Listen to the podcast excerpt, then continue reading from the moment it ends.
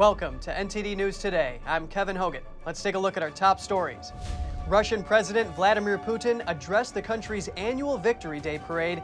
He said soldiers are once again fighting for Russia's security. New sanctions on Russia from the G7, and both First Lady Jill Biden and Canadian Prime Minister Justin Trudeau visit Ukraine. Find out what was discussed. We hear from the former leader of Black Lives Matter amid questions about how the organization spent millions of dollars. She says it's a false narrative that she had millions from the group's global foundation in her bank account.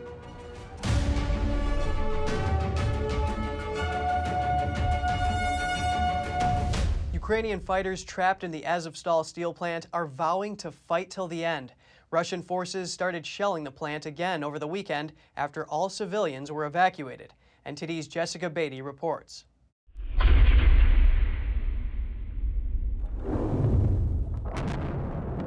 Heavy shelling again by pro Russian forces at the Azovstal steel plant in Mariupol.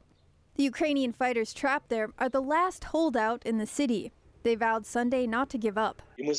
We will always continue to fight for as long as we are alive for justice. He's with the Azov Battalion, which has been associated with neo Nazi imagery and accused of war crimes in the past. Ukraine says it's been reformed. Another fighter says surrender is not an option. And the surrender for us is unacceptable because we cannot grant uh, such a big gift to the enemy because every person uh, every person who were captured is the exchange fund is the resource Ukraine says all women, children, and elderly civilians have now left the plant. This footage shows some of the last evacuees arriving in Ukrainian controlled territory Sunday, after weeks of being trapped in Azovstal's underground shelters. With every day, more and more, we had doubts that we'd be brought out and that we're going to be left behind there forever. Another evacuee says it was a scary ordeal. I didn't know whether my relatives were even alive, what was going on at all upstairs. I mean, there was a bunker and then the upstairs. It was very scary, very scary. Ukrainian President Volodymyr Zelensky said authorities would now focus on evacuating the wounded and medics and helping residents elsewhere in Mariupol to safety. Meanwhile, Russian Deputy Prime Minister Marat Khusnullin said Sunday he visited Mariupol. That make him Russia's most senior government official yet to set foot in the city. Mariupol's key to Moscow's efforts to link the Crimean Peninsula, annexed by Russia in 2014, with pro Russian regions. According to Russian media, he said the port should be used to bring in building materials to restore the city. Jessica Beatty, NTD News. Russia marked the 77th anniversary of its victory over Nazi Germany. President Putin addressed a large military parade claiming that Russian soldiers are defending the motherland in the Donbass. In Moscow's Red Square on Monday, Russian President Vladimir Putin gave a speech at the country's Victory Day parade. He repeated the narrative that justifies the invasion of Ukraine, citing what he calls external threats to split Russia. Preparations were openly underway for another punitive operation in Donbas and an invasion of our historic lands, including Crimea. Kiev has announced a possible acquisition of nuclear weapons. The NATO bloc began active military development of the territories adjacent to ours. This was an absolutely unacceptable threat systematically created for us and right on our borders. The Victory Day event is held on May 9th each year. It marks the anniversary of the Soviet Union's victory over Nazi Germany in World War II. In his speech, Putin compared the conflict in Ukraine to Hitler's invasion under the Soviet Union. The Russian president greeted politicians and veterans at the ceremony. He also directly addressed soldiers fighting in the Donbas region of eastern Ukraine.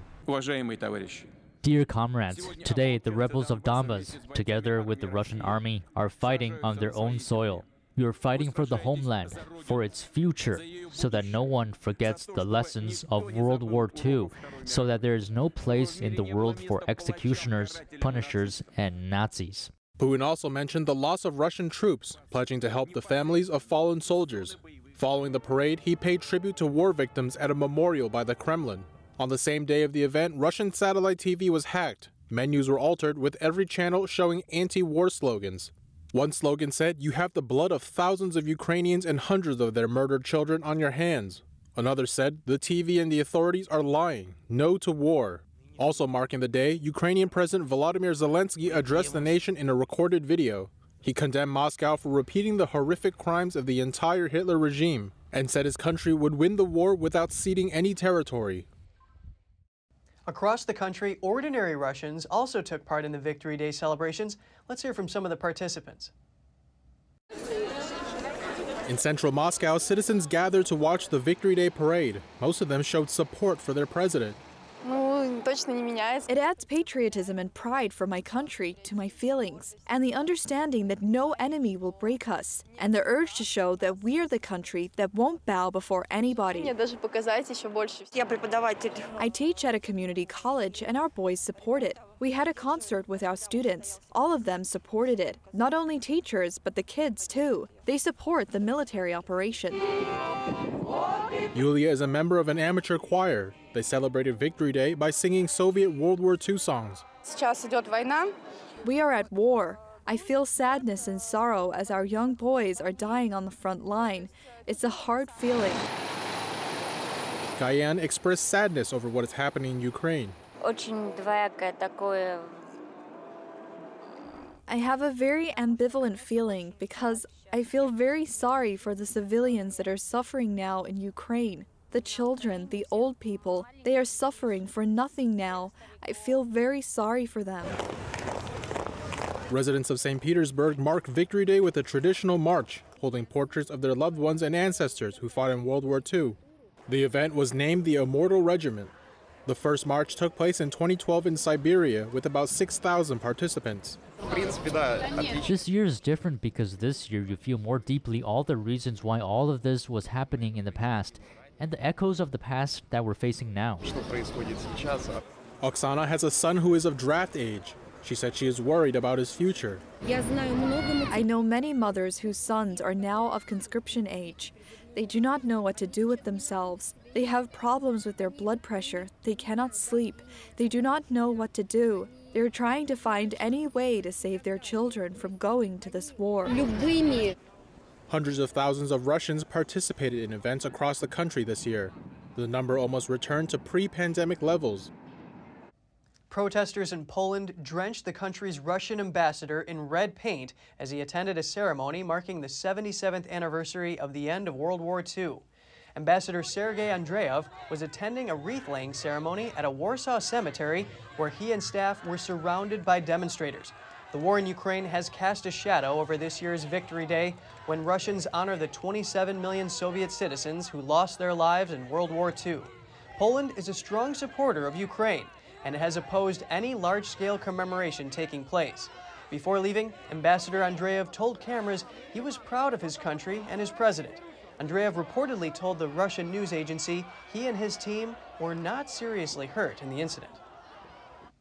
G7 countries will impose new sanctions on Russia. That's the conclusion of a virtual meeting on Sunday. And First Lady Jill Biden and Canada's Prime Minister both visited Ukraine on Sunday in separate unannounced visits. NTD reporter Jeremy Sandberg has more. At the conclusion of the G7 meeting, leaders released a statement outlining new Russia sanctions and pledged support for Ukraine. The G7 is a political forum made up of the United States, Canada, France, the UK, Germany, Italy, and Japan. The new measures include sanctions on Russia's TV stations, banning Western management consulting services, sanctions on Russian oil, tightening export controls, and sanctions on Russian and Belarusian elites. A senior U.S. administration official says Western companies spent more than $300 million on advertising with Russian TV stations last year. According to the White House, the U.S. government wants to stop American advertisers from funding Russian propaganda and limit Russia's revenue that increase its military capabilities. The U.S. imposed around 2,600 visa restrictions on Russian and Belarusian officials and a new visa restriction on Russian military officials. All G7 countries announced they would either phase out or ban the import of Russian oil. Japan says it will take some time to phase out its Russian oil imports, but is committed to the move and the unity of the G7. The meeting was just before Victory Day, when Russians celebrate the defeat of Nazi Germany during World War II. During the virtual meeting, G7 leaders talked with Ukraine President Volodymyr Zelensky. Zelensky said around 60 people were killed in a Russian bombing of a Ukraine school on Sunday. In an unannounced visit, First Lady Jill Biden met with Ukrainian First Lady Olena Zelenska in western Ukraine for a surprise Mother's Day meeting on Sunday. President Joe Biden did not make the trip. The people of the United States stand with the people of Ukraine. The visit lasted about two hours and was held at an undisclosed location. U.S. diplomats returned to the Kiev embassy in Ukraine for the first time since the invasion. The embassy is not reopened yet, but the visit is a step towards returning a full U.S. presence in the Ukrainian capital. I'm thrilled to be able to return to Kiev, as I said earlier, today, Victory in Europe Day, to observe the triumph of good over evil. In the city I love, Canadian Prime Minister Justin Trudeau also made an unannounced visit to Kiev on Sunday. Trudeau met with Zelensky and announced the reopening of the Canadian embassy and new weapons and equipment for Ukraine. Building on our recent announcement of the provisions of LAVs and heavy artillery, today I'm announcing more military assistance, drone cameras, satellite imagery, small arms, ammunition, and other supports, including funding for demining operations. Canada is removing trade tariffs on all Ukrainian imports to Canada for a one year period and is allowing temporary residence for Ukrainian families in need. Jeremy Sandberg, NTD News. Now to the U.S. One of the co founders of Black Lives Matter is denying wrongdoing. The last 11 months have been turbulent for the former leader of Black Lives Matter, Patrisse Cullors. She faced a barrage of questions about how BLM Global Network Foundation spent tens of millions of dollars. And not only that, but concerns that she personally benefited as a prominent voice in the group. In one case, the Indiana Attorney General filed a lawsuit against a BLM charity for failing to disclose its financial information. Here's Cullors' defense. You know, the idea that Black Lives Matter Global Network Foundation received millions of dollars and then I hid those dollars in my bank account is absolutely false. That's a false narrative. Cullors admitted that she made mistakes and lost trust during her six years guiding the foundation, but the activist denied she ever wrongfully used donations meant to help black people. At issue is the foundation's reported purchase in 2020 of a compound in LA for $6 million. Cullors addressed this as well. We looked at commercial buildings, we looked at, you know, homes, and then we found this really amazing space that's a sweet spot between commercial and residential that has office spaces, that has parking, that has, yes, a home on the property, but also has a sound stage where you could do podcasts and you could do uh, live events in the backyard. The property is in the Studio City neighborhood of Los Angeles. It includes a home with six beds and six baths, a swimming pool, as well as a soundstage. The property is meant to be a meeting place and a campus for a fellowship of black artists. Cullors addressed concerns that she was hiring her family to work on the property. I think it's important that people understand that while my brother is the head of security and my mom and sister did work at the property, there are also dozens of other people who work in the organization um, that are black folks and are doing amazing work. It's not like I literally opened up the bank accounts and was like, I'm bringing all my family and friends in. Folks had skill sets BLM raised $90 million in 2020 after protests over the death of George Floyd, but the organization drew criticism after the announcement. That was over who had access to the donor funds. Local chapters and others also called for more transparency about the foundation.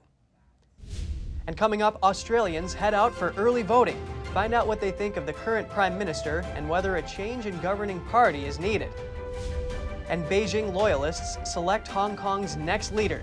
He is set to be the city's first leader with a police background. He used harsh measures to crack down on pro democracy protests. We'll have more for you in just a minute here on NTD News.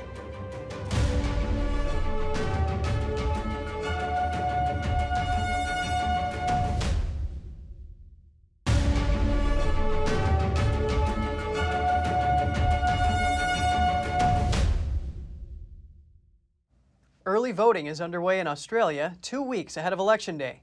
Surveys show the opposition Labor Party extending its lead and Prime Minister Scott Morrison suffering a fall in approval rating. A widely watched survey shows the Labor Party leading 54% to 46%. That's against the Liberal Party National Party coalition government led by Morrison. The campaign has been dominated by cost of living pressure, national security, and climate change. Millions of Australians are expected to cast their votes in person over the next two weeks at over 500 early voting centres nationwide. Advanced voting has gained popularity in Australia. About 40% of the electorate voted either early or by post in the last national election. Electoral Commissioner Tom Rogers told ABC television he expected those numbers to increase during his election during this election. France's Emmanuel Macron was sworn in for his second term as president on Saturday. He promises to lead with a new method in a country where presidents are rarely reelected. Macron won 58.5% of the votes in an April 24th second round against Marine Le Pen. In a short speech, he said his second term would be new and not merely a continuation of the first. Among the 500 guests present were former presidents Francois Hollande and Nicolas Sarkozy, as well as former prime ministers, religious leaders, and other state figures. Hollande, who threw his support behind Macron in the second round, told reporters that Macron could not afford to reproduce the methods of yesterday and that some citizens voted out of rejection rather than out of hope. The once dominant parties of Hollande and Sarkozy, the Socialists on the left, and Les Républicains on the right, have been severely weakened in recent years, in part due to the rise of Macron's political movement, though a newly united political left is hoping to deprive Macron of a majority in a June parliamentary vote. Economist Rodrigo Chaves takes office as Costa Rica's president for the next four years. He is pledging to pay off commitments that have given Costa Rica the highest debt in Central America. Chaves is a 60 year old who ran on an anti establishment platform to become Costa Rica's 49th president. He says he will keep public finances solvent. Costa Rica has a total debt of $42 billion. Chaves took the presidential chair from Carlos Alvarado, who has governed since 2018. Alvarado says he left the House in order with stable finances after the blow of the CCP virus pandemic. Chaves is a former longtime World Bank official. He stepped down from that position after allegations of sexual misconduct. He denies those claims. Chaves says he will guarantee the rights of the LGBT community and that he will not tolerate discrimination against women in Costa Rica. John Lee will be Hong Kong's next chief executive. He was endorsed for the city's top job on Sunday by a committee stacked with pro Beijing loyalists. The only candidate, Mr. John Lee Ka-chiu, is returned in the above mentioned election. Hong Kong's former deputy leader John Lee will become the city's next chief executive come July. Lee received a majority endorsement for the top job on Sunday with 1,416 votes from the city's election committee, which is stacked with pro Beijing loyalists. Eight voted to not support him. As the sole candidate, Lee has vowed to re establish Hong Kong's image as an international city after several years of political upheaval. Set to be the city's first leader with a police background, Lee was partly responsible for ending the city's massive protests that began in 2019 when he was security minister and enforced a harsher regime under a national security law imposed by Beijing in mid 2020. The law has since been used to arrest scores of pro democracy politicians and activists, disband civil society groups, and shutter liberal media outlets. What remains now are faint voices of dissent, heard this morning when three League of Social Democrats activists showed up to protest the small circle election. Police stopped them from nearing the election venue. Lee will replace Carrie Lam, whose popularity has plunged over her rocky five year term. Voting in the Philippines national election concluded today, with some polling stations forced to stay open for last minute voters due to long queues and system glitches. Polls were expected to close by 7 p.m. local time, but some voting centers kept their doors open for voters who had queued for hours. And some stations experienced glitches in their voting counting machines. The Elections Commission did not extend the voting hours, but did allow votes to be cast by voters who were waiting within about 30 yards of the polling station entrances. An unofficial vote count showed a huge early lead for Ferdinand Marcos Jr. That's the son and namesake of the notorious late dictator who ruled the country for 20 years. The official counting of ballots is expected to start on Tuesday for the 65 million registered voters. The unofficial count by the Election Commission accredited watchdog will start later on Monday. Still to come, the Wings for Life World Run raises almost $5 million. The race saw runners in countries from around the world all join part of the same race. Stay tuned to find out more right here on NTD News.